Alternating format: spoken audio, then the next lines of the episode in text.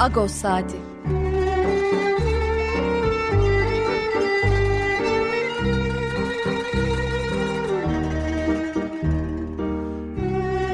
Haftalık Agos gazetesinin penceresinden Türkiye ve dünya gündemi.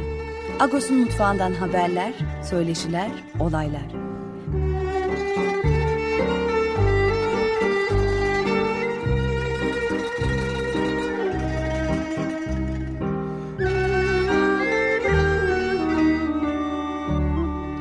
Radyo Agos.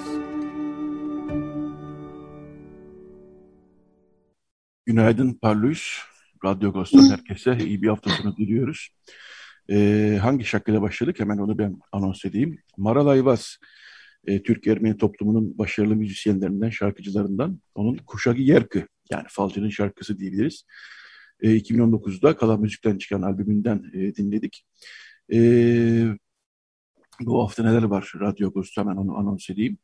Birazdan Tamar Karasu ile e, bağlanacağız. Hayat Ert e, editörlerinden. Perşembe akşamı bir azınlık basınını, e, Türkiye'deki azınlık basınını daha doğrusu bir araya getirdikleri bir canlı yayın vardı. E, oradan ilginç e, sonuçlar çıktı. Onları konuşacağız. İkinci bölümde e, HDP milletvekili Garo Paylan'a bağlanacağız. E, Garo Paylan'la bu haftaki Agos'un manşetinde de yer verdiğimiz Ankara Ermeni Mezarlığı'nın, e, Stanoz'daki Ermeni Mezarlığı'nın daha doğrusu bir kez daha tahrip edilmesi, e, Garopayların bunun için verdiği sorun önergeleri, koruma talepleri, hepimizin yönettiği koruma talepleri husus kalmasını e, konuşacağız. E, son bölümde de gazeteci, gazeteci Mete Çubukçu ile Afganistan'da e, Taliban'ın yönetimleri geçirilmesinden sonra yaşanan gelişmeleri öncesinde e, Afganistan'ın nasıl e, bu duruma geldiğini konuşacağız. Mete Çubukçu da bölgeyi iyi bilen gazetecilerden bir tanesi. Manşetimizde Stanoz'daki Ermeni mezarlığının tekrar tahrip edilmesi vardı. Var. E, kaza kaza bitiremediler dedik. E, Agos'un içeriğine de e, program boyunca e, sık sık değineceğiz. E, fakat bu hafta şunu da söyleyeyim. Geleneklerimiz dizisi Beste Kabak'ın editörlüğünde sürüyor. Bu hafta da e, Misak Erkel dostumuz e, Vakıflıköy'de yaşıyor kendisi. O da Musa da Ermenilerinin Asfazin, geçen hafta Asfazin'di. E, yani Meryem Ana yortusuydu. Musa da Ermenilerin Asfazin e, geleneklerini e, yazdı. E, Agos her zaman gibi e, dolu dolu. Evet, e, şimdi e, konumuzu çok bekletmeyelim. E, Tamar Karasu hattımızda. Günaydın Tamar, Parilus. Parilus, günaydın. Evet, e, Perşembe akşamı e, azınlık basınına, e, Türkiye'deki azınlık basını bir araya getirdiğiniz bir canlı yayın oldu. Güzel bir canlı yayındı. Teknik bir sorun nedeniyle Fak, Fakrat abi katılacaktı Ağustos'ta. Ne yazık ki. Evet. Fakrat Öztürk'ten katılamadı. E, biz hem bu e, teknik sorunu bir şekilde telafi etmek için de aynı zamanda bu yayını yapmış oluyoruz ama tabii asıl olarak e, bu önemli yayının e, çıkan sonuçlarını e, konuşmak hı hı. istedik biraz. Jamarak hı hı. vardı Türkiye Ermeni toplumundan, Marmara vardı. Hı hı. Ee, Türkiye Yahudi toplumundan Şalom yöneticisi Ivo Molinas vardı. Jamanak'tan Koçunyan, Marmara'dan Ariadneler vardı. İHO, İHO'dan e, sanıyorum değil mi bir katılım vardı. Aslında vardı ama o da teknik nedenle yine aramızda değildi. Onu da anlatırım maalesef. Bir, bir de e, Apoya Matini'den Matini. Mihailis e, Vasilyadis vardı. Dolayısıyla e, Lozan Anlaşması ile en azından tarif edilmiş azınlıklar diyelim. E, o azınlıkların e, bir araya geldiği bir e, canlı yayın oldu. E, öncelikle ilk kez böyle bir şey yapıyorsunuz galiba değil mi? Yani canlı yayın programımız ilk değildi ama hani azınlık basınını Aslında. bir arada Evet, evet. Yani bilmiyorum yani azınlık basını değişik programlara katıldı ama zannediyorum hepsini bir araya alan da belki ilk program olabiliriz. Emin evet. değilim. Ee, önce şöyle başlayalım. Ee, Hayat Ert e, daha çok... Haytert. Haytert tabii. Pardon. Haytert evet. Haytert evet. Haytert e, internetten yayın yapıyor değil mi e, hı hı. şu dönemde? E, evet. E, önce biraz e, Haytert'i tarif edersen. Tabii. Yani aslında Haytert e, medya takip sitesi diye tanımlıyoruz e, ve Patrick Mesrop Badyak'ın Mesrop 2 Hazretleri'nin destek ve önerileriyle aslında 2001 yılında e, o zamanlar hatırlarsınız Türkiye Ermenilerinin tartışma listesi High List vardı. Onun yönetim kadrosu tarafından e, kuruluyor ve sanal ortamda Türkiye Ermenilerinin tek gazetesi olarak o dönem kuruluyor. E, ve Murat Bebir'in vefatına kadar 17 Şubat 2017'ye kadar e, onun hani büyük emekleriyle yönetilen bir site. E, Temmuz 2017'den sonra da yayınlarına ara veriyor hani onunla ilgilenen kimse olmadığı için ondan sonra. E, bu esnada da Haytert'in ilk 10 yıllık e, arşivini de içeren site adı kayboluyor, kaybediliyor. E, dosyaların bir kısmı ulaşılmaz oluyor. E, sitenin yedeklenmesi de yapılmadığı için 2007-2011 dönemi çok değerli bir dönem. E, hani sevgili Hrant'ı da kaybettiğimiz dönem. Hani o dönem e, içerik komple kaybediliyor. E, tabii şimdi 2001'de kurulmuş dedim. Neredeyse Türkiye Ermenilerinin son 20 yılına e, şahitlik etmiş e, kamuya açık e, bir hafızası olarak e, görüyorum ve onun hani onun devam etmesi e, gereğini gören işte Azat Can, e, Murat Özkan ve Ayda Erbal 2017 Kasım ayında bu işi ele alıyorlar, başa geçiyorlar. E, bu arşivi toparlamaya çalışıyorlar. Ee, kısa bir süre sonra da ben kendilerine katıldım. Ee, şu anda halen Azat, Ayda ve ben üçümüz e, ilk günkü gibi halen gönüllülük esasına dayalı bir şekilde devam ettiriyoruz. Ee, aslında hem gönüllü yapıyoruz hem de iş büyüdüğü için emeğimiz haricinde bir de gözle görünmeyen e, masrafları da yükleniyoruz. Haytat bugün 9 dilde dini azınlıklarla ilgili haberleri takip eden, arşivleyen, e, bunu takipçilerine sosyal medya platformları yine anında yani Twitter'da ve Facebook'ta e, e-mail ile de günde iki defa sunan bir platform. E, bunu hani Ermeni olmayan e, Türkiye yani Türkiye Ermenisi var, diaspora Ermenisi var, Ermeni olmayan takipçilerimiz de var.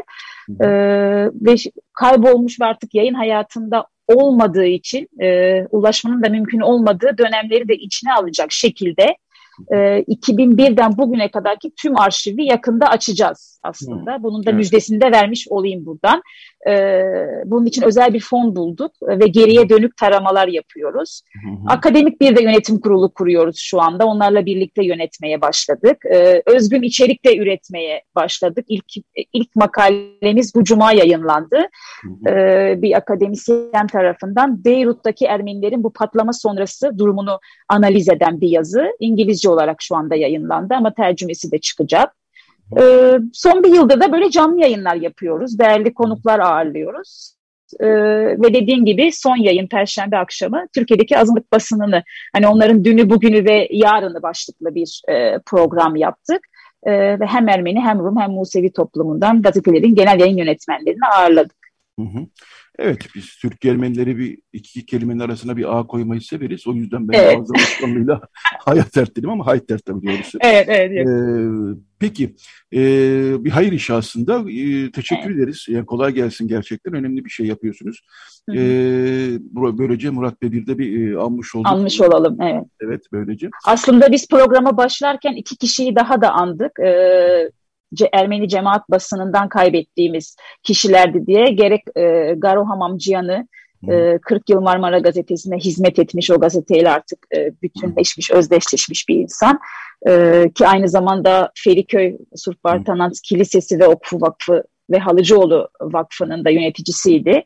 Hem onu andık hem de Rafael Monaraks'ı e, Ermenistan'da e, 10 Ağustos'ta kaybetmiştik. Her ikisini de anarak başladık. Yine bu vesileyle hani Radyo Agos evet. dinleyicileriyle de bir defa daha anmış olalım. Üç evet. kişiyi de anmış olalım. Tabii. Biz evet. Garamamcı yanında Rafael Maraks'ı da Anmıştınız. kaybettiğimiz haftalarda. E, evet. E, bu arada geri gelmişken söyleyeyim. Rafael Maraks için de bu hafta Nazar Büyüm, e, Ali Nozinyan, e, Ali Sınalcı ve Sevan Ataoğlu bu haftaki Agos'ta yazılarıyla, e, acı tatlı hatıralarıyla, onu Hı. daha çok tabii ki tatlı hatıralarıyla onu uğurladılar ama tabii kaybı, kaybı geç bir kayıp ve hepimizi çok üzdü. E, bunu da not edelim.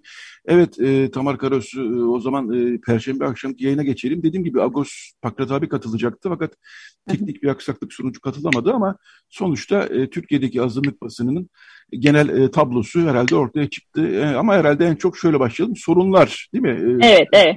Hangi yani aslında bilmediğimiz bir şeyler miydi bilmiyorum. Hani bilinmemiş hmm. şeyler tabii ki konuşuldu, bahsi geçti. Ama e, genelde tabii azınlık e, gazetesi dediğiniz zaman hani ortak e, sorunlar tahmin etmesi çok da güç olmasa gerek. Belki ondan önce biz aslında programı herkes biraz tarihinden bahsetsin dedik gazetenin ama e, bir Google tarihinden ziyaret ziyade hani e, ne çeşit badirelerden geçtiklerini hani orada böyle ilginç bir benim hani not aldığım aklımda kalmış bir bilgi vardı. Bilmiyorum izleyiciler için de ilginç midir. Orada Apoya Matini'yi anlatırken Bay e, Mihail amcaları kurmuş bu gazeteyi e, ve amcaları aslında eczacılar. E, çok da iyi yapıyorlar işlerini. E, Lozan dönüşü tabii ülkede sermayeyi Türkleştirme çabası var. E, yeni bir kanun çıkartıyorlar. E, bir gerekçeyle işte herkes e, ucuz yollu ilaç yapıp da halkın sağlığını zarara uğratacak e, gibi zarar verecek onlara gibi. Diyorlar ki her mahallede bir eczane olsun e, herkes iyi yapsın işini. Hı hı. Ve tabii bu kurayla yapılan bir şey e, ve her mahallede kura çekiliyor ama nedense bu kura her zaman e, o mahallenin esas Türk e, oğlanına çıkıyor yani. Tabii bunlar da eczaneyi kapatmak zorunda kalıyorlar. E, Ankara'daki dostlarla görüşmeler falan çözüm üretilemiyor bir türlü. Fakat kısa bir süre sonra Rumca gazete yayınlanmasına izin çıkıyor Ankara'dan ve bu dostları haber verince e, bu iki eczacı da hani başka işleri yok diyorlar. Bari Rumca gazete kuralım çünkü bu birikime sahipler. Burada Ayda ilginç bir tespitte bulundu. E, son dönemde yaptığı bir araştırmayla çelişti yani güzel çakıştı. E, bu paralel dönemde aslında Türkiye'de e, büyük olay olan e, üç fabrika kuruluyor eroin ve morfin üretmek için de. Hı hı. Hani belki üzerinde çalışılması gereken böyle ilginç bir not diye ben e, kendime not almıştım. Onu paylaşmış olayım. Hı hı. Ee, onun haricinde evet e, okur profilleriyle okur profillerini konuştuk. Ee, yani eskiden ilk kuruluş aşamasında bu azınlık basınları özellikle Ermeni ve Rum basını hani nüfus çoğunluğu, okur yazar oranının fazla olması dolayısıyla satışları oldukça yüksek e, ve bu gelirle bir şekilde ayakta kalabiliyorlar. Çok rahat ilan da alabiliyorlar. Reklam almalarında bir sakınca yok. Ve zamanla önce bu ilan almalarının önü kesiliyor. E, bu ilandan oluyorlar. Sonra azalan nüfus, E, bu Ermenice ve Rumca okur yazarlığın azalması derken tabii nüf, bununla orantılı olarak ciddi anlamda okur sayıları düşüyor ve bu satış hiçbir şekilde onları ayakta tutacak şekilde olmuyor. Ve o yüzden reklam da olmadığı için daha çok tabii cemaat vakıflarına dönülüyor. Hani cemaat vakıfı veya cemaat kur kişilerinin e, desteğine, onların verdiği ilanlara. E, yine Bay Mihail'in bir notu vardı. Yanılmıyorsam 50. yılında Apoematini'nin bir söz söylemiş. Şimdi ismini hatırlamayacağım kim demiş. E, Rum cemaatinde e, Poematini'nin haberi olmadan ne bir çocuk doğar ne bir insan ölür. Çünkü herkes bunu haber ediyor. Ben de hatırlıyorum. Hani daha gençken hı hı. E, daha sık görüyorduk bu ilanları. O doğdu, bu nişanlandı, bu evlendi, bu okulu bitirdi, mezun oldu, başarılı oldu gibi. Şimdi hı hı. bizde de e, bunlar bir hayli azaldı aslında. E, bunun haricinde mesela insanlar dedi şimdi daha çok e, gazeteye haber diye gönderiyorlar bazı şeyler. Yani eskiden bunlar bir tür ilandı. Evet. Ama bugün böyle altına kocaman yazarak e, bu bir haberdir diye Hı. geliyor e, bu gibi yazılar dediler. Hani o yüzden hani gelir e, cemaatin desteği de bu anlamda çok azalmış durumda. E, onun haricinde e, bu neyse aklımda bir şey vardı gitti. bir taraftan tamam, mesajlar da geliyor. Sohbet ederken şey yaparız Yok, konuşuruz. Devam ederiz. Onu, şey, evet e, sen söyle ben araya girecektim bir şey hatırlatacaktım ama sen söyle istiyorsan. E, gitti. Koptum. Tamam, peki, Sen devam et. Gelecek şimdi. Sen anlatırken şunu hatırladım. Biz e, Mihail Bey'le yayın yaparken yaklaşık bir sene önce aşağı yukarı pandemi dönemi tabii çok daha ağırlaştırdı koşulları. Evet. E, onu söylemek lazım. Biz pandemi dönemi başladığında e, azınlık basında haftalara bölünmüş vaziyette yapıyorduk. E, röportajı Radyo Agos'ta biraz hem de Radyo, Agos gazetesinde. E, Mihail Bey çok e, ilginç bir şey söylemişti e, Apoel Matini kurulduğu zaman yani 1920'lerin ortalarında e, en çok satışı olan gazeteymiş. E, evet.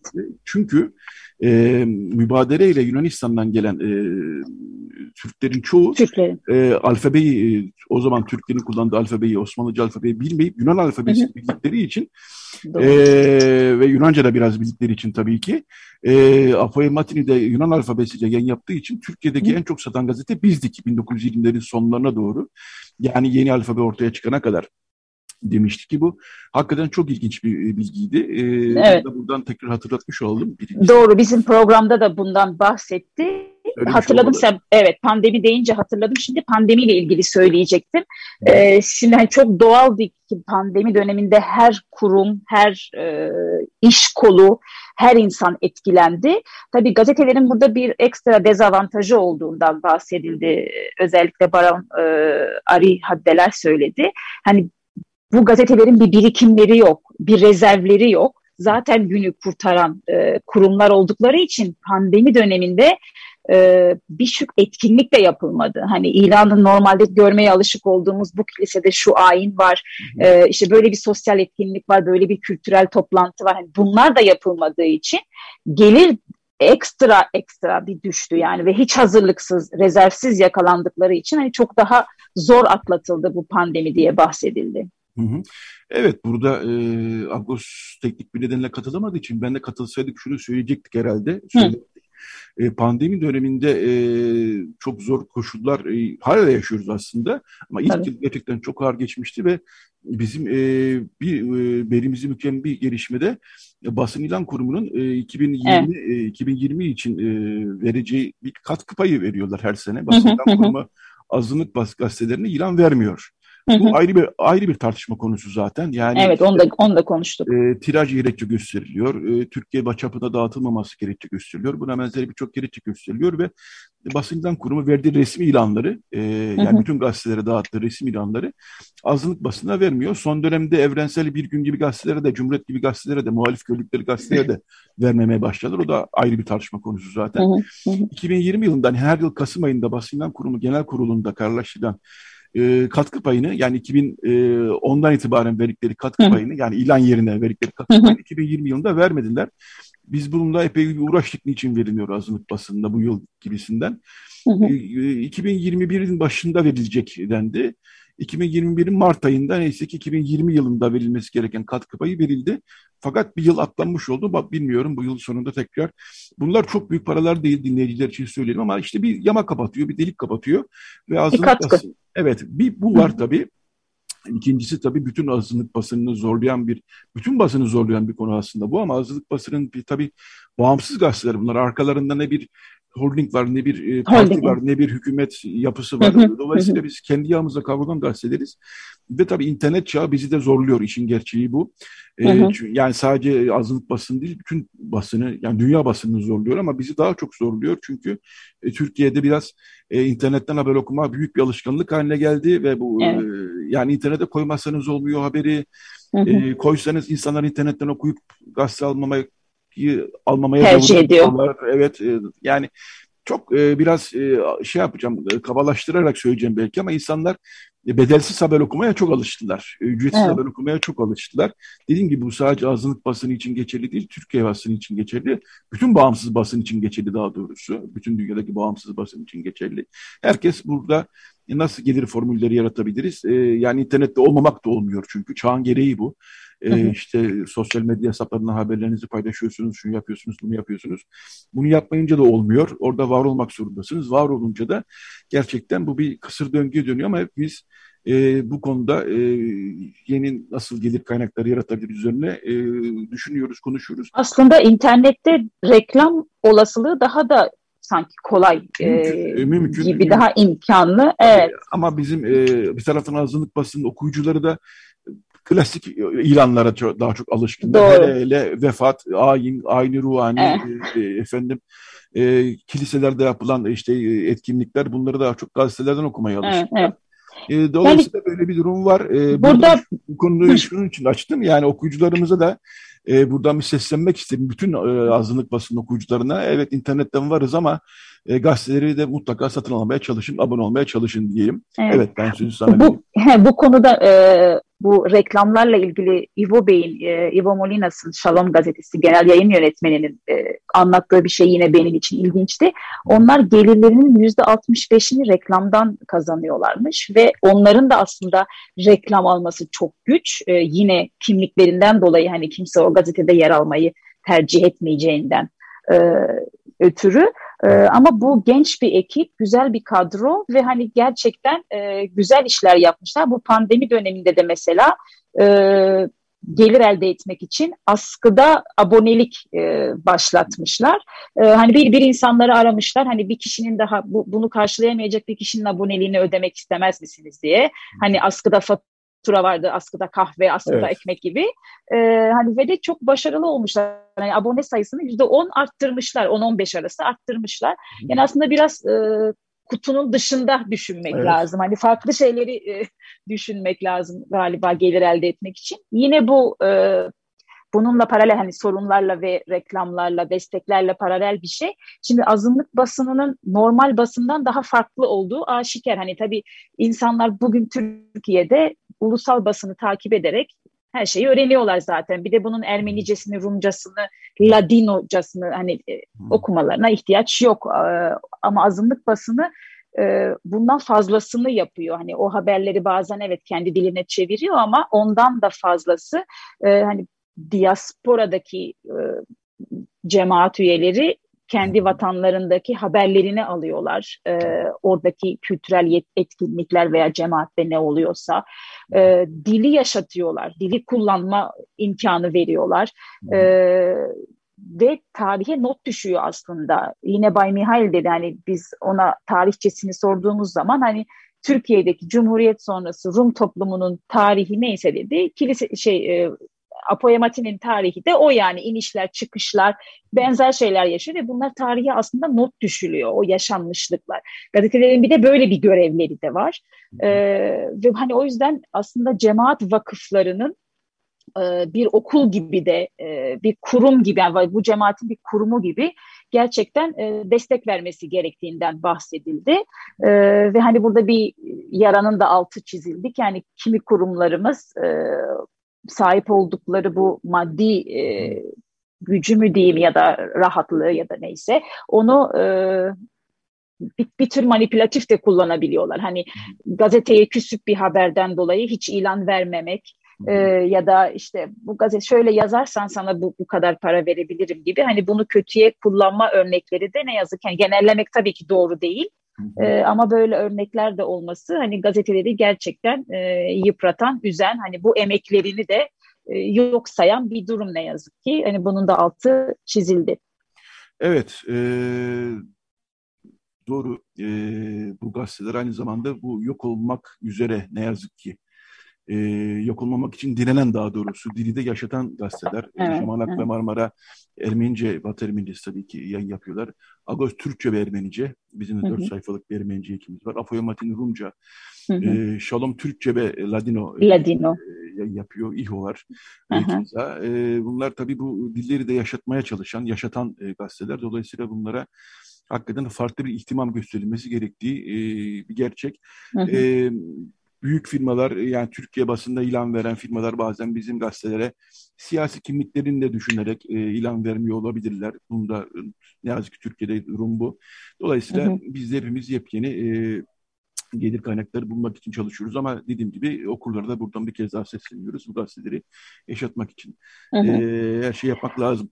E, çok teşekkürler Tamar Karasu. E, doldurur muyuz diye düşünüyordun yayına başlarken. Zaman su gibi aktı geçti vaktimiz Yetmedi biraz da. Evet. Biraz evet. da taştık hatta. E, Hayatert, Haytert pardon. Haytert. Haytert. Benim ağzım niyeyse öyle alıştı bir gidiyor. E, evet. Haytert'ten Tamar Karasu, Haytert editörlerinden Tamar Karasu konuğumuzdu. E, Perşembe akşamki e, Türkiye Azınlık Basını'nı bir araya getirdiği canlı yayının çıkan sonuçları konuştuk. Teşekkürler Tamar, kolaylıklar diliyorum size çalışmalarınızda. Ben teşekkür ediyorum, iyi yayınlar diliyorum. Teşekkürler, sağ olasın. Evet, şimdi e, bir şarkıyla reklam arasına gidelim. Reklam arasından sonra Garopay'la konumuz olacak. E, şarkımızı da e, Janet Jaquesim, e, Ladino dilinde e, çok hoş, e, güzel şarkılar e, yapıyorlar yıllardır Türkiye'de. Onların 2005'te kalan müzikten çıkan Antik Bir Hüzün e, albümünden dinleyeceğiz. Kerokeme Vas Amar dinliyoruz. Reklam sonra tekrar birlikteyiz. Radyo Agos. Evet, Radyo Agos devam ediyor. E, Radyo Agos'un bu bölümünde HDP milletvekili Garo Paylan konuğumuz. E, günaydın Garo Parlus. Parlus Yeto, günaydın. Günaydın. Ee, bu hafta da senle yine e, hep konuşuyoruz ya, sene sık sık bağlanıyoruz tabii ki. Bir dahaki yayınımız inşallah güzel bir şey için olur diyoruz ama yine güzel bir şey için bağlanamadık. Agos'un manşetinde de bu hafta e, bu gelişme yer aldı. Kaza kaza bitiremediler dedik. E, Stanos, Ankara Ermenilerinin önemli mezarlıklarından bir tanesi Ankara'daki. Şimdiki adıyla Sincan, e, eski adıyla Zil Vadisi, deki e, Stanos Ermeni mezarlığı tekrar tahrip edildi. E, tahrip edilmek şöyle, e, defineciler e, kazmışlar bütün mezarları, kemikleri dışarı atmışlar. Ortalıkta e, kemikler dolanıyor. E, bir tarihçi e, inceleme yapmak için gittiğinde görüyor ve ajansları çağırıyor. Bizim de ajanslar vasıtasıyla haberimiz oldu. Ve sen de e, doğal olarak bir kez daha bir sorun önergesi verdin. E, Kültür Bakanı Mehmet Nuri Ersoy'un yanıtlaması talebiyle. Niçin korunmuyor dediğin çok haklı bir soru. Biz de bunu sık sık Ağustos'ta dile getiriyoruz. Bir, niçin korunmuyor? İki, bu defineciler yani mezarı tahrip eden defineciler e, gözaltına alındı mı e, diye sordun. E, ben e, böyle, bu yöndeki e, sorun önergelerinden sık sık ne yazık ki verdiğini biliyorum. E, haberleştiriyoruz zaten bunları da. E, şöyle başlayayım Garopay'la. Yani bu Ankara Ermeni mezarlığı hakikaten e, bir yara o. E, yani bütün mezarlıklarımız e, tahrip ediliyor ama Ankara'nın şöyle bir özelliği var. Yani başkent bütün bürokratik kurumların bir kilometre, iki bir kilometre ya da işte yakın bir yani dağ başında olsa gene anlamayız. Bunu makul görmeyiz ama deriz ki dağ baştaki bir mezarlık koruyamıyorlar, edemiyorlar. Bu Ankara'nın dibinde Sincan'daki bir mezarlıktan bahsediyoruz. Kaç kere tahrip edildi ve bir türlü burası korunamıyor. Neler söylersin Garo? Sözü sana bırakayım. Yeto, e, bu toprakların kadim halklarından birisiyiz ve 100 yıl öncesine kadar her 5 kişiden birisi Ermeniydi bu topraklarda ama yaşadığımız Ermeni soykırımından sonra küçük bir azınlığa düştük ve o dönemde biliyorsun kültürel varlığımız da yok edildi bir halkla beraber ve bu kültürel varlıktan geride kalanlar da hep bir definecilerin konusu oldu ve e, talana yol veren bir devlet anlayışıyla yüz yüze kaldık. Çünkü Ermeniden kalan bütün varlıklar sonuç olarak bir ganimet gibi görüldü.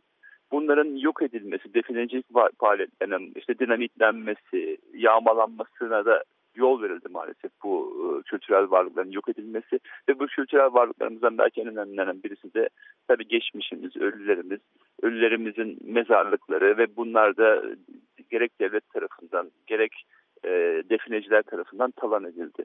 Ben de milletvekili olduktan sonra defalarca bu definecilik faaliyetlerini ve yağma talan faaliyetlerini mezarlığımıza karşı olan e, meclis gündemine taşıdım. Soru önergeleri verdim. Konuşmalarıma konu ettim. Doğrudan bakanlarla birebir gidip görüştüm. Ya bu hiç yoksa geçmiş ya, bir Ermeni halkına sonuç olarak yok edildi ama hiç yoksa mezarlıklarımıza, ölülerimize saygının gereğini yerine koyalım dedik ama maalesef bu konuda bir adım atılmıyor ve her e, ben aşağı yukarı iki ayda bir böyle önergeleri konu ediyorum. Zaten bizim mezarlıklarımızın büyük bölümü yok edilmiş durumda Yeto. Yani yok izi bile yok. Yani ya e, buldozerlerle üzerinden geçilmiş ya yola e, katılmış ya kamu binaları üzerine yapılmış. Mesela benim bizim Malatya'daki mezarlık e, işte 50 dönüm bir yermiş. Şimdi geriye kalan 3-4 dönüm bir yere sıkıştırılmış ve geride kalan bütün mezar alanımız kamu binaları yapılmış veya sanayi tesisleri yapılmış. Küçücük bir yerde duvarlar örüp korumaya çalışıyoruz kalan atamızın mezarını da. Bütün şehirlerde benzer bir durum söz konusu. Ankara'da da e, yani sonuç olarak şöyle anlatayım. Türkiye Büyük Millet Meclisi'ne 15-20 dakika bir araba yolculuğu mesafesi. Bütün kamu binalarına veya yerelde sonuç olarak kolluk gücü var. Efendim o ilçenin kaymakamı var. Hepsinin sonuç olarak rahatlıkla korumayı alabileceği bir mezarlık alanı definecilerin maalesef yağmasına söz konusu oluyor. Çünkü buna yol veriyorlar. Bunu açıkçası önemsemiyorlar. Hani bir yani, tabii hiç kimse istemez. E, hakim kimliğe sahip bir mezarlığa böyle bir şey yapılsa kıyamet kopar. Ama bir Ermeninin mezarına böyle bir saldırı yapıldığında, mezarına saldırı yapıldığında buna göz yumuluyor, yol veriliyor maalesef.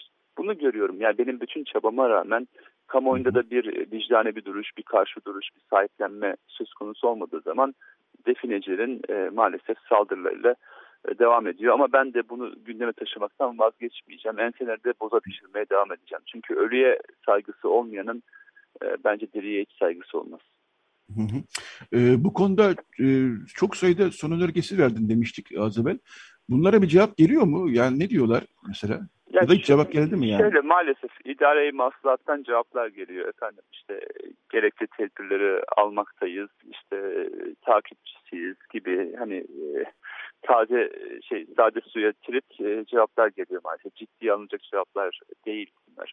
Yani çünkü önemsemiyorlar ya açıkça söyleyeyim. Tamam belki telefon açtığında tamam elimizden geleni yapacağız diyor ama önemsenmiyor. Yani Ermeniden kalan kültürel varlığın esas olarak yok olması belki onların daha çok işine geliyor. Çünkü bizim her bir mezarlığımız, her bir mezar taşımız, Anadolu'da kalan her bir kilise kalıntısı sonuçta Ermenilerin bu topraklarda var olduğunu gösteren belgeler. Hani belge arıyorlar ya Ermeni halkı efendim yok edildi, şu oldu, bu oldu meselesinde e, var, var, var olduğumuzu gösteren belgeler bunlar. Ankara'da da mı Ermeni vardı diye belki şu anda biz dinleyen, dinleyenler veya e, bundan haberi olmayanlar e, sorusu olabilir ama Ankara'da 100 yıl önce her 4 kişiden birisi Ermeniydi. Bugün bin kişiden birisi bile değil. Yani bir avuç 3-5 aile kalmış durumda ve bunların mezarlarına sahip çıkılmıyor. Biliyorsun bundan iki ay önce de Ankara'nın merkezinde Ulus'ta yine bizim bir mezarlığımızın üzerine çarşı yapmaya kalktılar ve yaptılar.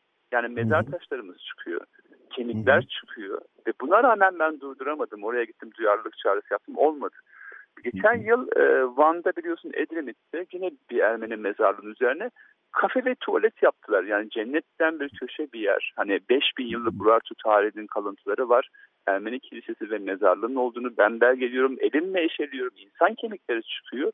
Buna rağmen üzerinde olan e, kafe ve tuvaleti hala yıktıramadık. Üç Kültür Bakanı eskidi. Üçü de söz verdi. Ya bu kabul edilemez yıkacağız dediler.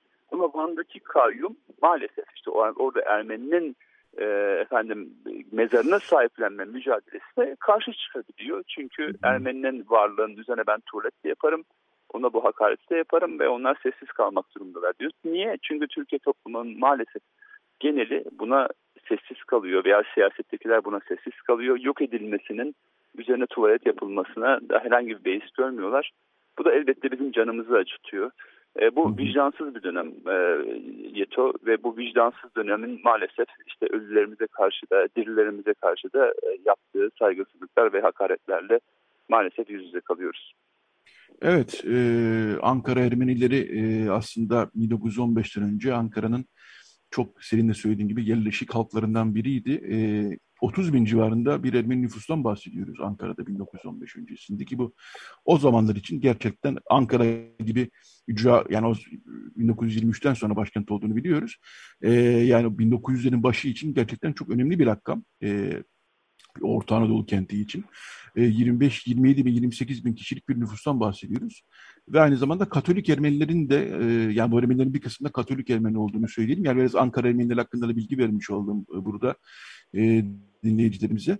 Ve Ankara içinde de, o zamanki Ankara içinde de Ermeni mahalleleri olduğunu biliyoruz. Yani Ermenilerin yoğun yaşadığı mahalleler olduğunu, hala Ermeni mahallesi diye bilinen e, Karayeci civarında mahalleler olduğunu biliyoruz. dolayısıyla Ankara Ermenileri için önemli bir merkezdi gerçekten de. E, fakat 1915'ten sonra ne yazık ki nüfus kalmadı. E, bu arada mezarlıklar demişken şunu da hatırlatmak isterim dinleyicilerimize. E, Gezi Parkı'nın Divan Otel'den e, başlayan bölümünden e, ya, takriben şeye kadar ki Harbiye kışlasına kadar ki olan bölümü de eski bir Ermeni mezarlığı. Bu konuyu biz çok sık e, Ağustos gündeme getirdik Radyo Ağustos'ta. Yani Gezi Parkı'nın köprüden sonraki bölümü diyeyim ben size. Aslında Ermeni mezarlığıydı. Orası da 1930'larda 40'larda çeşitli hukuki e, şeylerle, dalaverelerle Ermeni toplumunun elinden alındı.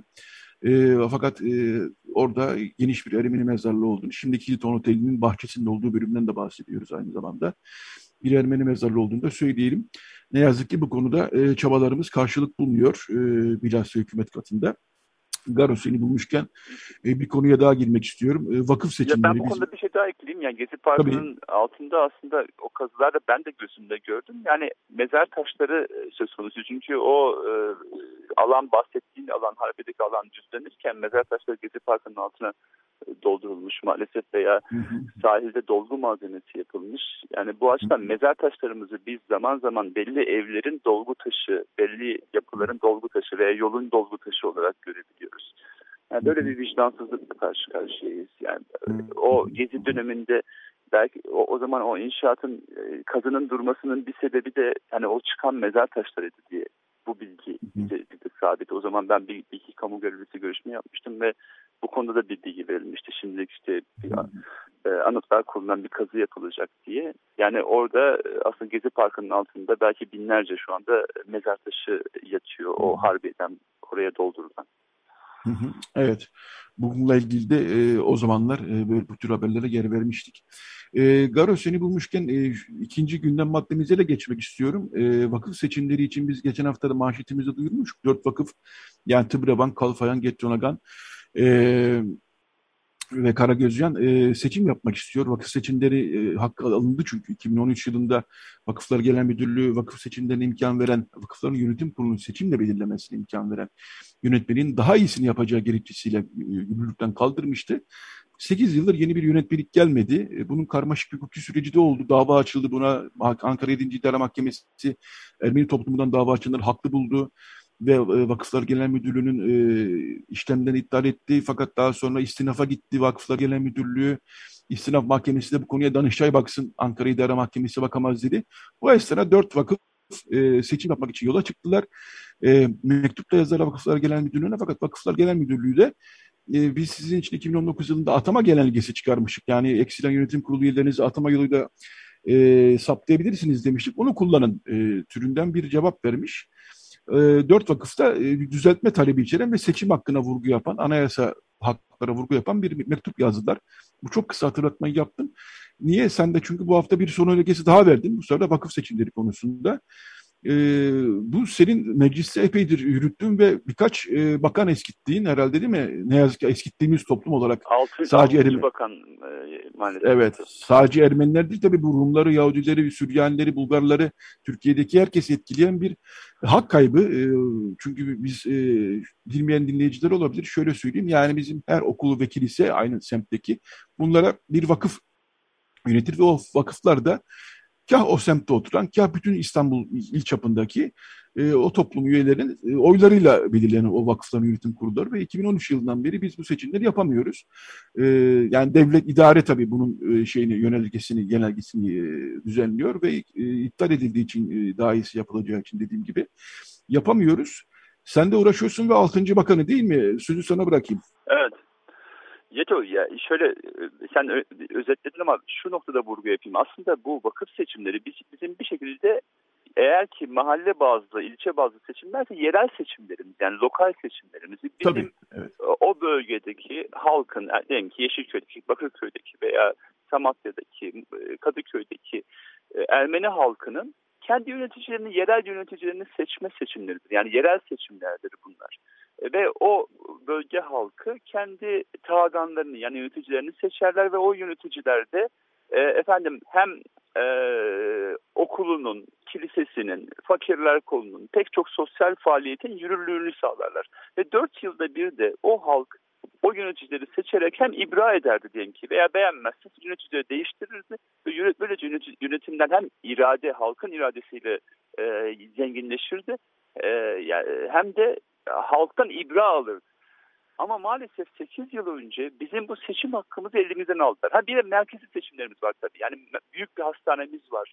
İşte büyük evet. okullar yani Tağan okulları dediğimiz Getronogan, Tırbabank gibi büyük okullarımız var. Bunları bütün cemaat e, seçerdi. Karagözyan gibi bir yetim, yetimhane, yetimhanemizin seçimlerini. Ve böylece halkın iradesini arkasına almış yönetimler söz konusu olurdu. Bu yönetimlerde Diyelim ki merkezi yönetimde hükümetle yaptığı görüşmelerde halkın iradesinin gücüne sahip olurlardı ve çok daha güçlü bir şekilde halkın taleplerine sahip çıkabilirdi. Ama 8 yıl önce Erdoğan yani demokrasi yolundan çıktıktan sonra baktı ki ya ben bu seçimleri niye yaptırıyorum? Mesela Be, e, efendim üniversite seçimlerinde biliyorsun gasp etti ve kayyum siyasetini devreye soktu. Belediye seçimlerinde kayyumlar atıyor. E cemaatinde böyle bir cemaatte niye seçim yapsın ki e, dedi ve seçimlerimizi iptal etti. 8 yıldır da bu mücadeleyi sürdürüyoruz. Ve maalesef şunu söyleyeyim. Hem toplumumuzu bu konuda susturmaya çalışıyorlar. Aman hak aramayın. Bak elinizdekinden de olursunuz diye bir korku salıyorlar. Belki bir kayyum siyasetini bizim toplumumuza da uyguluyorlar. Yani belli yöneticileri koltukta tutarak onlarla danışıklı dövüş yaparak maalesef toplumdaki bu e, demokratik yönetim anlayışını elimizden maalesef gaz almış durumdalar, gasp etmiş durumdalar. Buna karşı mücadele sürdürüyorum. 7 yıl, 8 e, yılda 6 bakan eskittik. 6 bakan bize söz verdi. Ama şöyle oluyor mesela en son bu Mehmet Nuri Ersoy efendim e, Kültür ve Turizm Bakanı bu işten sorumlu. Göreve geldiğinde ben gittim görüştüm. hayırlı olsun dedim. Efendim bu konuda adım atın. Çok kolay dedi hemen hallederiz dedi. Niye bu hallolmamış ki dedi diğer bakanlar gibi. Vallahi dedim daha önceki bakanlar da çok kolay dediler ama devletin o dehlizlerinde bir yerde sıkışıyor. E, büyük bir mesele haline getiriliyor dedim ve o da söz verdi maalesef. Meclis tutanaklarının yansımasına rağmen sözünü yerine getirmedi. Çünkü bana şunu açıkça söyledi. Sarayda bir yerde takılıyor dedi. Yani o takıldığı yerde belli ki ya bir mütekabiliyet meselesi ya efendim iç siyasette Cumhurbaşkanlığı seçimi dışında hiçbir seçimi tanımıyorum. Ben her yere kayyum atarım diyen maalesef e, demokrasimizi tarumar eden genel zihniyetin bir tezahürü. İşte Yunanistan'da bizim de imam seçimimize efendim e, izin vermiyorlar deyip bizimle hiçbir alakası olmayan, tabii Rumlarla da hiçbir ilgisi yok. Şimdi mütekabiliyet vatandaşlara uygulanmaz bu çerçevede, negatif anlamda uygulanmaz. Ee, bir e, sonuç siyasetin bir sonucunda seçim yapma hakkımız maalesef gasp ediliyor. Buna karşı mücadele sürdürüyoruz. Yani bu toplumun şöyle istiyorlar açıkça söyleyeyim, kötü yönetilmesini istiyorlar.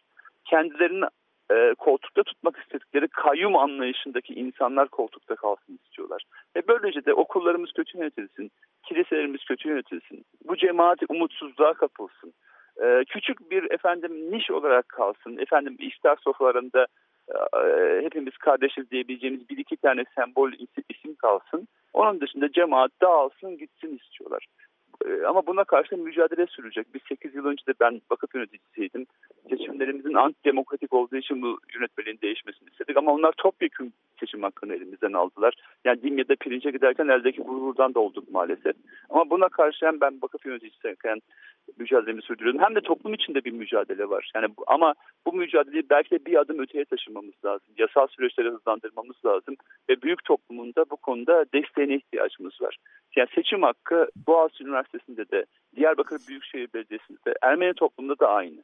Bütün bu haklarımız gasp ediliyor. Buna karşı da hep beraber mücadeleyi büyütüp bütün bu seçim haklarımızı geri, geri almalıyız. Evet, e, dediğim gibi e, biraz evvel bu sadece Ermeni toplumunu ilgilendiren bir konu değil aslında. Rum toplumunu da yani Türkiye'deki Rum toplumunu, Yahudi toplumunu, Bulgar toplumunu buna benzer e, bütün azınlıkları e, ilgilendiren bir konu. Çünkü bu e, yönetim kurullarını seçmek zorundayız. E, seçmediğimiz zaman yönetim kurulları kadük duruma düşüyorlar. E, birincisi bu. E, şunu da e, not etmek lazım. Bazı vakıf yöneticileri için bu çok ne yazık ki hayati bir konu değilse de bazı vakıf yöneticileri de yorulduk. Kadük hale geldik. Değişmek istiyoruz. Yani ve yani seçme seçilme hakkının gasp edilmesinin ötesinde bir de insani bir durum var. Çok yorulan vakıf yöneticileri var. Sağlıkları artık el vermeyen vakıf yöneticileri var bir değişim gerekiyor gerçekten. Gençler, genç kuşak bilhassa bunu yakından takip ediyor bir kısmı. E, fakat işte 2019 yılında bu sefer e, yorulan, e, hayatını kaybeden varsa atama yoluyla kendi yönetim içinizde yapabilirsiniz dendi. Bu gerçekten seçme ve seçilme hakkını da e, elimizden alan bir gelişme oldu. Şunu da söyleyeyim, 2013'ten önce peki bu iş niye böyle bir e, şeye gidildi? Genelgeyi e, daha iyisi yapılacak gerekçesiyle iptal edildi. O zaman bazı ufak tefek sıkıntılar oluyordu. Yani şu bölgede şöyle seçim yapılmış, bu bölgede böyle seçim yapılmış, bu bölgede böyle sorunlar oluyor gibisinden. Bunları daha düzelt, iyi, iyi hale getirmek için bir e, yeni yönetmelik e, yoluna gidildi. E, fakat şunu söylemek lazım, bu dört vakıf yani yayının başına söylediğimiz gibi Gettonagan, e, Kalfayan, Karagözyan ve Tıbravan e, beş ulusal kurum yani Hinkas Sörütün dediğimiz beş ulusal kurum içerisinde oldukları için her halükarda e, bu e, beş, dört yola çıkan dört kurumun e, yönetim kurulları e, Türkiye çapındaki Ermenilerin hatta İstanbul çapındaki Ermenilerin tümünün oyuyla belirlenecek. Dolayısıyla burada yeni bir yönetmelik belirlemek zaten gerekmiyor. Zaten bu böyle olmuş gelmiş, yola gelmiş uzun yıllar. Onlar da oradan yola çıkarak zaten biz her halükarda yani ister eski yönetmelik ister yeni çıkacak yönetmelik fark etmez. Bizim zaten oylarımızı İstanbul'daki tüm Ermeniler e, belirliyor. E, burada değişen bir şey yok diyerekten seçim için yola çıktılar. E, evet dolayısıyla e, bu konunun da altını çizmiş olalım. Az evvel e, böyle şey de bahsettin. Boğaziçi e, örneğini de verdim. Dün gece yarısı bir kararnameyle tekrar Naci İnci vekaleten atanmıştı e, o kadar e, tepkiye ve protestoya ve Boğaziçi Üniversitesi öğretim üyeleri ve öğrencilerinin hak mücadelesine rağmen yine tepeden birisi e, atanmış oldu Boğaziçi Üniversitesi'ne Naci İnci. Ki Naci İnci de gelir gelmez vekaleten göreve başlar başlamaz ilk kişi Can Candan'ı e, Boğaziçi direnişine herhalde destek verdiğini düşünerek e, görevden almak olmuştu. E, yeri gelmişken dün gece arası olan bu gelişmenin de altını çizelim.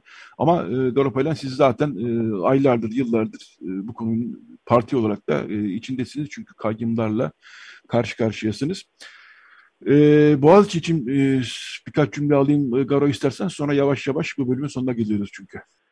YETO kayyum siyaseti Türkiye'ye kayyum siyasetiyle esir almaya çalışıyorlar. Yani yerel yönetimler dediğimiz şey aslında mesela Diyarbakır Belediye'miz e, merkezde olan yetkinin Diyarbakır'a yansımasıdır e, ve oradaki o halkın iradesine saygı duyulması gerekirken e, biliyorsun defalarca bizim belediyelerimize kayyum atandı. İstanbul Belediyesi'ne kayyum atılmaya çalışıldı ve bu süreçte e, 2016'daki bu darbe girişiminden sonra rektör e, seçimlerini de e, devre dışı bıraktılar ve Diyelim ki bir üniversitede e, üniversite öğretim üyelerinin %90'ı başka bir e, e, kişinin rektör olmasını isterken yalnızca %5'in, %2'nin, %1'in desteğini alabilen kişileri e, oraya rektör atamak yani ki bu son atamada onu görüyoruz %3'ün 5'in bile desteğini alamamış bir kişi. Bütün Diyarbakır Üniversitesi ama e, Boğaziçi Üniversitesi öğrencilerinin reddettiği bir sonuç olarak e, e, öğretim görevlisinin rektör yapılması tamamen bir kayyum siyasetinin bir sonucudur. E, ve öyle bir rektör de ancak sarayın talimatlarını yerine getirir. Yani bu da sonuç olarak hem bizim cemaat seçimlerinde hem belediye seçimlerinde hem de bu üniversite seçimlerinde kayyum siyasetinin bir dayatıp dayatmasıdır. Bu kayyum siyasetine son vermek için tek yolumuz çünkü bu yoldan dönmeyeceği belli oluyor. Hem bizim seçimlerimiz izin vermiyor hem kayyum atamaya devam ediyor. Hem üniversitelere kayyum atamaya devam eden anlayışın e, değişmesinin tek yolu yani bu e, tek adam rejimine son vermek. Yani bu açıdan mücadeleyi büyütmeliyiz. Ama mücadeleyi büyütürken demokratik bir öneriyi ortaya koymalıyız. Yani kötünün alternatifi başka bir kötüyü getirmek değil, demokratik bir düzeni ülkemize getirmek ve bütün seçimlerin önünü açmak, demokratik düzenlerin önünü açmak, kurumların işlemesini sağlamak, e, demokratik hakların sonuçta tahkim olmasını sağlamak. Eğer bunu başarabilirsek yani hepimiz nefes alacağız. Ermeni toplumu olarak biz şu anda nefesimiz kesilmiş durumda. Boğaziçi Üniversitesi'nin e, nefesi kesilmeye çalışılıyor. Yerel yönetimlerde e, bir faşizm dayatması var. Buna karşı mücadeleyi büyütüp artık bu tek adam rejimine e, son vermeliyiz. Tek yolumuz bu. Yoksa bu kayyum siyasetini belli ki tek adam sonuna kadar sürdürmeye devam edeceğim, etmeye çalışacak. Evet, daha demokratik, denetlenebilir bir rejim e, başında kim olursa olsun, e, kimi seç, halk kimi seçerse seçsin ama daha denetlenebilir, daha demokratik bir rejim e, talebini e, buradan e, dile getirdin sen de. Garo çok teşekkür ediyoruz yayına katıldığın ben için. Ben teşekkür ederim Meto. Sana. Kolaylık, sana kolaylıklar diliyorum. E, Hoşçakalın. İyi çalışmalar diliyorum. Sağ olasın. Teşekkürler, sağ olasın. Evet, Radyo Agos şarkılı bir program. E, her zaman bunun altını çiziyoruz. E, şimdi Ermenistan'ın e, efsane şarkıcılarından bir tanesi. Ofelia Hamparsumyan. Ne zamandır çalmıyorduk Ofelia Hamparsumyan. Bir Ofelia Hamparsumyan şarkısı dinleyeceğiz. Daha sonra bir reklam arası. Daha sonra Radyo Agos Mete Çubukçu'yla, gazeteci Mete Çubukçu'yla devam edecek. Evet, Ofelia Hamparsumyan'dan Hov Sarer, Mov Sarer dinliyoruz. Radyo Agos devam edecek. Radyo Agos Evet, Radyo Agos devam ediyor. Bu bölümde e, bütün dünyanın, Türkiye'nin de tabii gündeminde olan bir konu var. E, Afganistan'da e, Taliban e, güçlerinin e, yönetimi ele geçirmesi, e, Kabil'e girmesi, insaniyet açısından çok e, dramlar, trajediler yaşanıyor bir taraftan. E, binlerce insan Afganistan'ı terk etmeye çalışıyor. Uçaklardan düşüyorlar. Havalimanında, e, Gizdam'da ya da açılan ateş, açılan ateş sonucu hayatlarını kaybediyorlar. E, bu bölümde e, Taliban rejiminin e, Afganistan'da iktidar ele geçirmesini ve bunun e, yansımalarını, olası yansımalarını konuşacağız. Konuğumuz gazeteci Mete Çubukçu. Mete Çubukçu e, bilhassa Orta Doğu'daki e, haberleriyle e, biliyoruz Mete'yi. E, tabii bölgeyi de iyi ta, e, tanıyor, e, takip ediyor, e, bütün gelişmeleri takip ediyor. E, daha önce e, zaman zaman Afganistan'a gitti e, bir e, gazeteci olarak. Günaydın Mete Çubukçu. E, günaydın e, Yetfat. E, sesim iyi geliyor mu önce onu söyleyeyim. Gayet iyi geliyor Mete. E, çok Peki. teşekkürler. E, e, Mete'yi bir eğitimin ortasında yakaladık. E, dolayısıyla e, çok teşekkürler zaman ayırdığın için Mete. E, şöyle başlayalım. E, hafta boyunca şunu konuştuk aslında. E, Taliban'ın e, rejimi e, ele geçirmesini, e, iktidar ele geçirmesini konuşuyoruz. Bir taraftan da Afgan ordusunun e, hiç neredeyse çatışmadan e, geri çekilmesini konuşuyoruz. Nedenlerini konuşuyoruz. Seninle dün konuştuğumuzda sen bir süre önce yani birkaç yıl önce e, NATO ile birlikte e, Afganistan'a gittiğini ve orada e, ordunun, Afgan ordusunun hangi yapıda olduğunu gözlemleme imkanı bulduğunu e, söylemiştin. E, istersen Mete öyle başlayalım. Yani nasıl bir yapısı var Afgan ordusunun? Sen e, gittin gördün orada. E, birkaç yıl oluyor gerçi ama olsun yine de yapı 3 aşağı 5 yukarı hala aynıydı tahmin ediyorum. Öyle evet, başlayalım evet. istersen. Evet, e, ben NATO ile birlikte e, birkaç yıl önce e, gitmiştim. E, Mezar-ı Şerif'te e, bir e, Afgan ordusunun eğitim e, kampı ya da işte eğitim alanı e, denilen bölümlerinde onları gözlemleme imkanları e, hem onlarla hem komutanlarıyla e, görüşme imkanları e, olmuştu. E, tabii yani Amerika şunu e, yaratmaya çalış yapmaya çalışıyordu e, açıkçası profesyonel bir ordu e, oluşturmak e, ve profesyonel orduyu e, işte daha e, hani bir işte, ulusal bir işte bir yani Afganistan'ın e, güvenliğini e, hem sınırlarda hem içeride sağlayacak mekanizmalar. E, yani hem bir bilinç e, hem de bir teknolojik olarak e, yani askerliği şey yapmaya çalışıyordu. E, fakat orada gördüklerimiz aslında tabii ki çok e, hani karşılaştırdığımız zaman ben başka askeri eğitimleri de gördüm. E, daha e, çok basit, daha acemi, e, askerlerin uyumsuzluğu vesaireyi e, orada çok net olarak tespit etmiştik.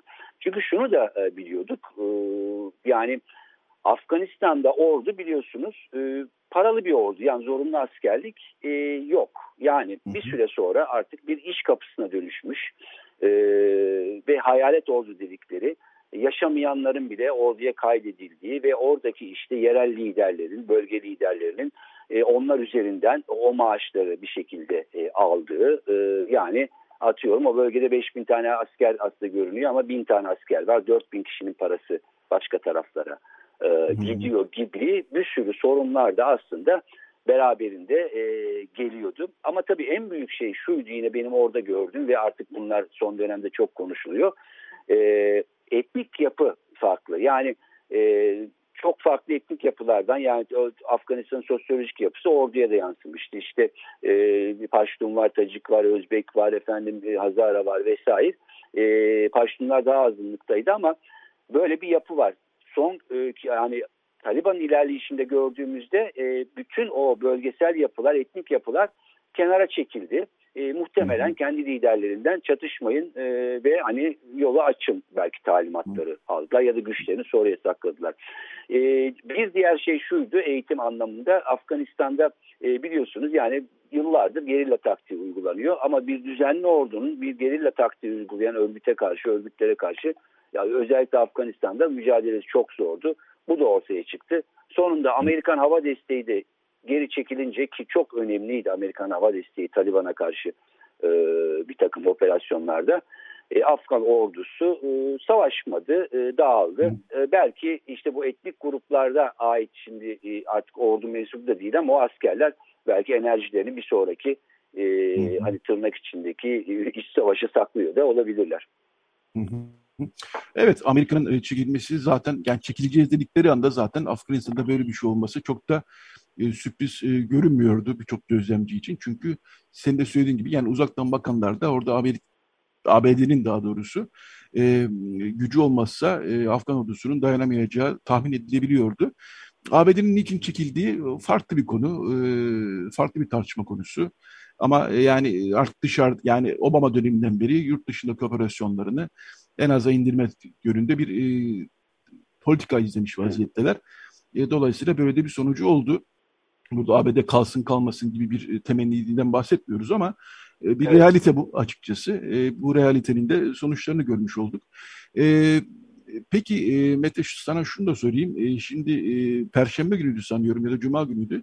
Rusya Dışişleri Bakanı şöyle bir durumdan bahsetti. Yani Pençir Vadisi'nde bir direniş e, gelişiyor. E, Ahmet Şah Mesud'un oğlunun da içinde olduğu ki Ahmet Şah Mesud 2001 yılında e, öldürülmüştü e, bir bombalı saldırıda. E, bununla ilgili radikal e, örgütlerden e, şüpheleniliyor ama daha ortaya çıkmış bir e, olay değil.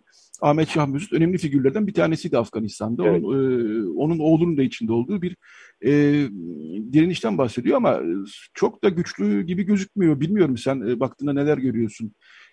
Yani artık e, Taliban Afganistan'ı ele geçirdi diyebilir miyiz? Şimdi Taliban Afganistan'ı ele geçirdi. Bu bir realite. E, ama Taliban e, yani kaç 3-4 gündür ya 4-5 gündür e, gördüğümüz e, şu e, olabildiğince bir e, ortak bir şey e, yaratmaya çalışıyor. Bir hükümet, bir yönetim e, yapmaya çalışıyor. Bunu başarabilir mi, başaramaz mı onu açıkçası e, bilmiyoruz. Çünkü Taliban şunu e, biliyor. Eğer tek başına e, gelmeye çalışırsa yani ülkedeki diğer gruplar yani işte Pençir'de e, Taciklerin olduğu gibi belki bir süre sonra Özbekler herkes kendi bölgesinde e, kendi özelliği çerçevesinde farklı e, direnişler başlatabilir. Şimdi bunu biliyor orada bir ortaklık yaratmaya çalışıyor. Ne kadar başarabilecek e, bundan emin e, değilim. Ama benim gördüğüm bugün e, şimdi Pençir'i ben e, 2001 yılında biliyorum. Yani bu Amerikan müdahalesi öncesi ben Pençir'den geçtim. Pençir gerçekten e, işte o eski soğuk savaş dönemindeki mücahitlerin özellikle ah, Şah, ah, Mesut'un e, Sovyetleri neredeyse dize getirdiği bir e, vadi ve bir bölge gerçekten hani oraya giren çıkamıyor. Öyle bir yer. Hı hı. E, fakat ne kadar hani güçlü senin de dediğin gibi ne kadar e, dirençli e, henüz daha dinamik yok. Biraz daha çelişkilerin keskinleşmesi gerekiyor. Dediğim gibi o yönetim paylaşımı, o gelir paylaşımı, efendim e, oradaki iktidar paylaşımı eğer gerçekleşmezse yavaş yavaş bir takım bölgelerde Taliban'a karşı tepki e, başlayacaktır. E, bir de tabii şu anda motivasyon e, yok e, yani bu ayaklanma için ve en önemlisi dış destek tabii. Yani bir hep dış desteğin olması gerekiyor bu tür e, karşı ayaklanmalar e, için. Ama şöyle bağlayayım çok da uzatmayayım. Şimdi bir ülkeyi almakla Taliban'dan bahsediyorum bir ülkeyi yönetmek çok daha farklı e, yet var. Evet alındı şimdi ama Afganistan her ne kadar çok istikrarsız ve çok kaotik olmasına rağmen sonuçta yürüteceğiniz e, bir ekonomik sistem, bir sosyal sistem, efendim bir ulaşım ağı, bir ticari sistem vesaire e, var. E, şimdi bütün bunların toplamında e, ben bu e, tabii ki bu e, işte kadınların direnişi, işte bayrak direnişleri vesaireler var. Bunların toplamında önümüzdeki dönemde e, bir iç savaş, bir direniş artışı olur mu olmaz mı bunların hepsini birlikte göreceğiz. Evet, e, bir taraftan da şu konuşuluyor tabii. E, Taliban'ın işte tırnak içinde ılımlı e, mesajları.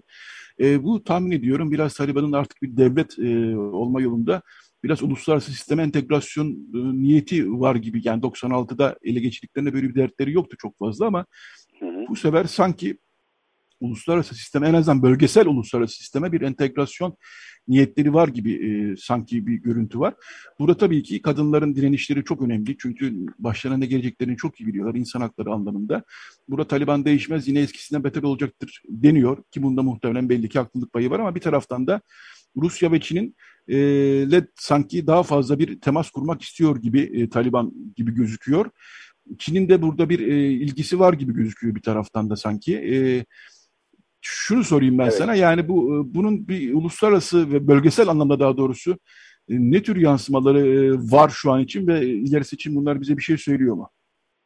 Evet Yetvat yani şimdi 96 Taliban'ıyla e, 2021 Taliban'ı aynı değil. Yani aynı değil derken ideolojik anlamdan bahsetmiyorum. Yani dünya ile ilişki e, anlamından bahsediyorum. 2019-2020 Doha görüşmelerini e, biliyoruz. Zaten Doha'daki görüşmelerden sonra e, en azından bir muhatap olarak e, alındığını e, gördük. Yani Amerika'dan e, başladı. Daha sonra dediğim gibi Çin, Rusya, Türkiye farklı e, kategorilerde e, görüşüyor. Başka ülkeler görüşüyor. Pakistan'ı, Hindistan'ı e, vesaire. E, 96'nın tersine uluslararası bir muhataplık durumu var. E, tabii ki 20 yılda çok şey değişti. Teknoloji değişti, kuşaklar değişti, yaklaşım biçimleri değişti. E, böyle bir muhataplık var. Şimdi Taliban'ın e, asıl e, kendince sorunu bunu yayabilmek ve bir meşruiyet tabii ki önce bir takım ülkeler tarafından tanınacak daha sonra Birleşmiş Milletler'e gidecek ki terör örgütü olarak anılıyor biliyorsunuz Birleşmiş Milletler evet. e, belgelerinde hala terör örgütü öyle de şey yapacak. Bunun e, bir kısmını e, kendilerince sağlamış durumdalar. Ben şunu düşünüyorum yani şimdi Kabil'deki bu kaotik ortam e, ne kadar sürecek bilmiyorum. Bu çekilmeler tamamlandıktan sonra bütün bunları göreceğiz. Ama madalyonun diğer yüzüne baktığımızda değişmeyen yani ideolojik olarak yaklaşım olarak e, Taliban'ın e, ben çok değişebileceğini sanmıyorum. Tabii ki nüanslar e, olacaktır.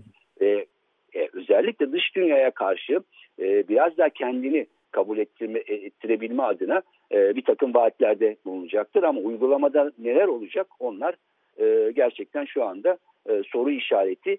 Kendi işlerinde de çeşitli grup ve fraksiyonlar e, söz konusu ama ideolojik olarak baktığımızda, yaklaşım olarak baktığımızda ve açıklamalara baktığımızda evet değişiklik e, deniyor ama yani sonuçta şöyle e, bitiriliyor. E, şeriat kuralları uygulanacaktır. Biliyorsunuz Taliban'ın e, İslami yaklaşım çok katı, e, hı hı. çok e, rigid bir yaklaşım ve bu çok ciddi panik e, yaratmış durumda. Yani e, Kabil başta olmak üzere ve başta kadın ve kız çocuklar olmak üzere. E, bütün bunları hep birlikte göreceğiz. Ben değiştiğine çok inanmıyorum ama dünya buna nasıl refleks verecek o konuda açıkçası çok emin e, değilim. Çünkü sonuçta şu noktaya gelindi. E, Afganistan'dan özellikle Amerika bazında dışarıya yönelik bir terör tehdidi oradan kaynaklanan kalmadı ve biz gidiyoruz artık e, dendi. E, oradan öyle bir kaynaklı tehdit gelmedikçe bu tür manzaralar diğer ülkeleri ne kadar rahatsız edecek ondan da açıkçası emin değilim. Evet, e, senin dediğin gibi bir eğitim notasında e, dışarı çıkardık. E, çok uzatmamak istiyorum bir taraftan ama bir taraftan da bir iki soru daha var aklımda. Onları da e, müsaade edersen sormak istiyorum. Birincisi tabii gazetecilerin e, orada e, yani birçok dr trajik, dramatik durum yaşanıyor. Fakat yıllar boyunca e, batılı gazetecilere yardım eden işte çevirmenlik, tercümanlık, işte e, fixerlık denler e, yani yardımcılık gibisinden birçok e, Afgan vatandaşının kendisini dışarı atmaya çalıştığını biliyoruz. E, bir kısmı atabildi, bir kısmı henüz atamadı. Dün bir e, haber yansıdı e, ajanslara. E, Taliban'ın kapı kapı dolaşarak e, işte Batılılarla çalışan, NATO ile çalışan, evet. eski Afgan hükümetiyle çalışan insanları teker teker e, saptamaya çalıştığı, e, hatta bir örnekte e, Deutsche Welle muhabirinin kendisini bulamayıp akrabasını öldürdüğü gibi haberler yansıyor. Bu anlamda çok e, trajik bir durum var. E, gazeteciler açısından sen çok yurt dışına çıktın, oralarda e, haber yaptın, tercümanlar e, bulmak durumundasınız. Tabii tek başınıza evet. yapamazsınız bu işi e, veyahut da işi kolaylaştıracak fixer dediğimiz insanlar bulmak zorundasınız. E, Afganistan e, bilhassa bu açıdan çok e, sanki sıkıntılı bir yani oradaki e, evet. çalışanlar biraz e, tek başına kalmış gibiler mi? Sana ulaşan bilgiler, haberler nasıl? Onları da sorayım. E, şimdi şöyle yani son soru olsun e, diye ben de son cevabı e, tamam. vereyim. E, şimdi bir, bir sonraki önceki soruya verdiğim cevapta yani Taliban'ın açıklamalarıyla uygulamalar arasındaki farklılık. E, bu haberler çokça gelmeye başladı. E, 20 yıl boyunca binlerce insan tabii ki yani yabancılara, gazetecilere, elçiliklere çok farklı anlamlarda lojistik, şoförlük, işte ne bileyim oradaki işlere bakma anlamında çalıştı ama gazeteciler de burada çok önemli. E, bu haberler bize de şey yaptı, e, ulaştı. Tek tek listelerle e, evlerin dolaşıldığı ve birçoğunu aslında e, Kabil'i terk ettiği başka kentlere ya da ailelerini başka kentlere gönderdiğini e, biliyoruz. Oranın realitesi e, bu binlerce insan e, bu işin şeyinde. E, şimdi bu tabii ki burada başlayıp durmaz. Yani bu STK yardım kuruluş çalışanlarına gider. Zaten dediğim gibi e, gazeteciler dışında işte yabancılarla çalışanların listeleri bir, şu ana kadar yapılmış durumda. Yani bir rövanşist durum olacaktır maalesef bir rövanşist durum olacaktır ve Taliban da bu rövanşı belli anlamlarda almaya çalışıyor. Liderlikleri e, kamuoyuna başka türlü mesajlar verirken alanda e, ki e, şeyleri evet şimdi belki büyükelçiliklere vesaireleri herhangi bir tehditte bulunmuyorlar ama kendi e, Afgan vatandaşlarına e, yönelik bir takım infaz haberleri maalesef gelmekte. Evet. Evet Mete ben seni daha fazla e, alıkoymayayım. E, evet. çalışmana tekrar e, geri dönebilirsin dolayısıyla. Çok teşekkür ediyorum. Mete Çubukçu, gazeteci Mete Çubukçu konuğumuzdu. Teşekkürler. Kolay gelsin sana. Sağ ol. Evet, e, artık biz de yavaş yavaş sonlara geliyoruz. Ben birkaç cümleyle bu haftaki Radyo Okusun içeriğinden yayının başında bahsetmiştim gerçi ama yine de e, biraz aktarayım e, Ankara'daki Stanoz Ermeni mezarlığına yönelik tahrip, e, definecilerin tahribatı gazetenin manşetinde zaten buna dair açıklamalar, değerlendirmeler, e, tarihe yönelik e, detaylar gazetede var. İnsan hakları gündemi e, sayfamız devam ediyor. Bu hafta Ermenistan'da e, sendikacılık konusunu biraz e, mercek altına aldık. Çünkü Sovyet döneminde de zaten e, sıkıntılı durumdu. Devlet tabi bir sendikacılık vardı ve konuğumuz e, o tablonun çok fazla değişmediğini ama Madene Taran e, yani Ermeni El Yazmaları Kütüphanesi'ndeki bir sendikacılık çalışmasının biraz e, mesafe kat ettiğini e, aktarıyor. E, Ermenistan'daki gelişmeleri tabii ki detaylı biçimde bulabilirsiniz. E, keza e, göçmen meselesi, e, göçmen konusu değil, meselesi demek istemiyorum. Böyle bir ağzımıza yapıştı bu iş. Göçmen meselesi değil, göçmen konusu. Bunu mesele diye tarif edersek mesele haline geliyor zaten. Evet bu Türkiye'yi meşgul eden bir konu farkındayız tabii ama ne yazık ki bu göçmen konusu biraz Türkiye'deki milliyetçiliği, ırkçılığı biraz değil epey e, tetiklemiş gözüküyor. Biraz da sosyal medya üzerinden müthiş bir e, milliyetçilik, e, ayrımcılık, e, göçmenlere karşı adı altında başlayan ama herkese neredeyse siyaret eden bir e, ayrımcılık e, zemin bulmuş vaziyette. Göç Araştırmaları Derneği'nin doçent doktor Didem Danış'la kapsamlı bir röportajımız var.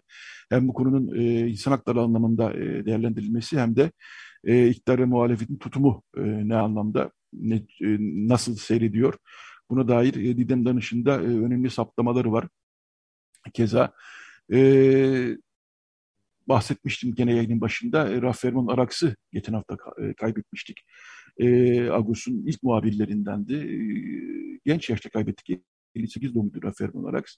Rafferman Araks'ı da e, Nazar Büyüm, e, Ali Nozinyan, e, Sevan Ataoğlu ve Ali Sınalcı e, yazılarıyla, anılarla e, uğurladılar. Arka sayfamızda e, geçen hafta kutladığımız Assalaz'in e, Meryem Ana Yortusu e, Musa Ermenileri açısından e, ritüelleri var. E, nasıl kutlanırdı? Herisa, keşkek derler Türkiye'nin genelinde ama orada e, Musa'da da bilhassa ve başka e, bazı yerlerde Herisa derler. Sabaha kadar karıştırılan Herisa, e, Harisa e, kazanlarının hikayesi var. E, Misak Ergel yazdı her zamanki tatlı üslubuyla. E, dolayısıyla e, Radyo Agos gazetesi de e, her zamanki gibi e, dolu dolu diyebiliriz. Evet, e, şimdi artık e, yavaş yavaş dediğim bir e, Radyo Agos'un sonuna geldik. Haftaya e, Malatya e, Üç Oran Kilisesi'nde bir açılış var. Geçen hafta e, Radyo Agos'ta e, konuşmuştuk Kevork Özkaragöz'le. E, eski Üç Oran Kilisesi e, kamu kaynaklarıyla büyük oranda yenilendi ve hem kültür merkezi hem de e, kilise olarak e, görev yapacak. E, geçen hafta da bahsetmiştik Kevork Özkaragöz ayin halka açık olacak. E, Patrik Maşalden'e e, bir geçmiş olsun diyelim. Bir mide ameliyatı geçirdi hafta içerisinde. E, Patrik'lerinden yapılan açıklamaya göre başarılı bir ameliyat gerçekleşti ve e, Patrik Maşalden birkaç günlük hastane e, döneminden sonra e, taburcu olacak ve görevinin başına dönecek. E, dolayısıyla biz de buradan e, Patrik Maşalden'e, Türkiye Eminleri Patrik Maşalden'e e, geçmiş olsun diyelim. Evet, e, Reci'de Beren Baltaş yardımcı oldu bize. Bir şarkıyla veda edeceğiz. E, Adis Sarmancıyan, e, Lübnan Ermenilerinin çok bilinen, iyi bilinen müzisyenlerinden, şarkıcılarından bir tanesiydi. Onu 2019, onu 2019 yılında 1 Eylül'de kaybetmiştik. E, tam e, tarihi değil, daha bir 10 gün kadar var aşağı yukarı ama e, biz e, aklımıza geldi bir şekilde ve biz bir Adis Sarmancıyan e, çalalım diye düşündük hakikaten Beyrut'un e, en önemli seslerinden bir tanesi Ali Sarmancıyan. Diasporada da çok bilinen bir sesti. Bir Ali Sarmancıyan şarkısıyla veda edeceğiz. E, Ceyrani Bes yani bir e, rüzgar gibi geldin geçin bir selam bile vermedin e, diyecek Ali Sarmancıyan. Evet e, Radyo Agos'tan bu haftalık bu kadar. Haftaya yeni bir Radyo Agos'ta buluşmak üzere diyoruz. diyoruz. Herkese iyi bir hafta sonu diliyoruz.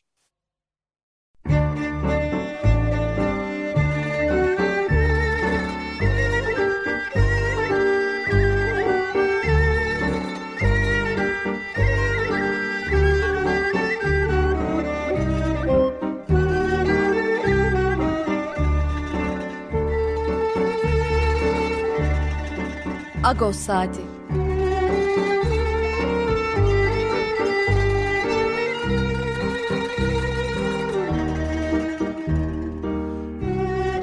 Haftalık Agos gazetesinin penceresinden Türkiye ve dünya gündemi.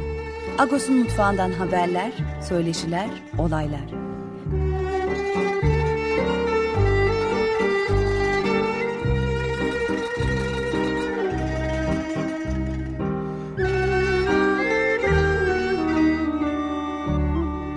Radyo Agos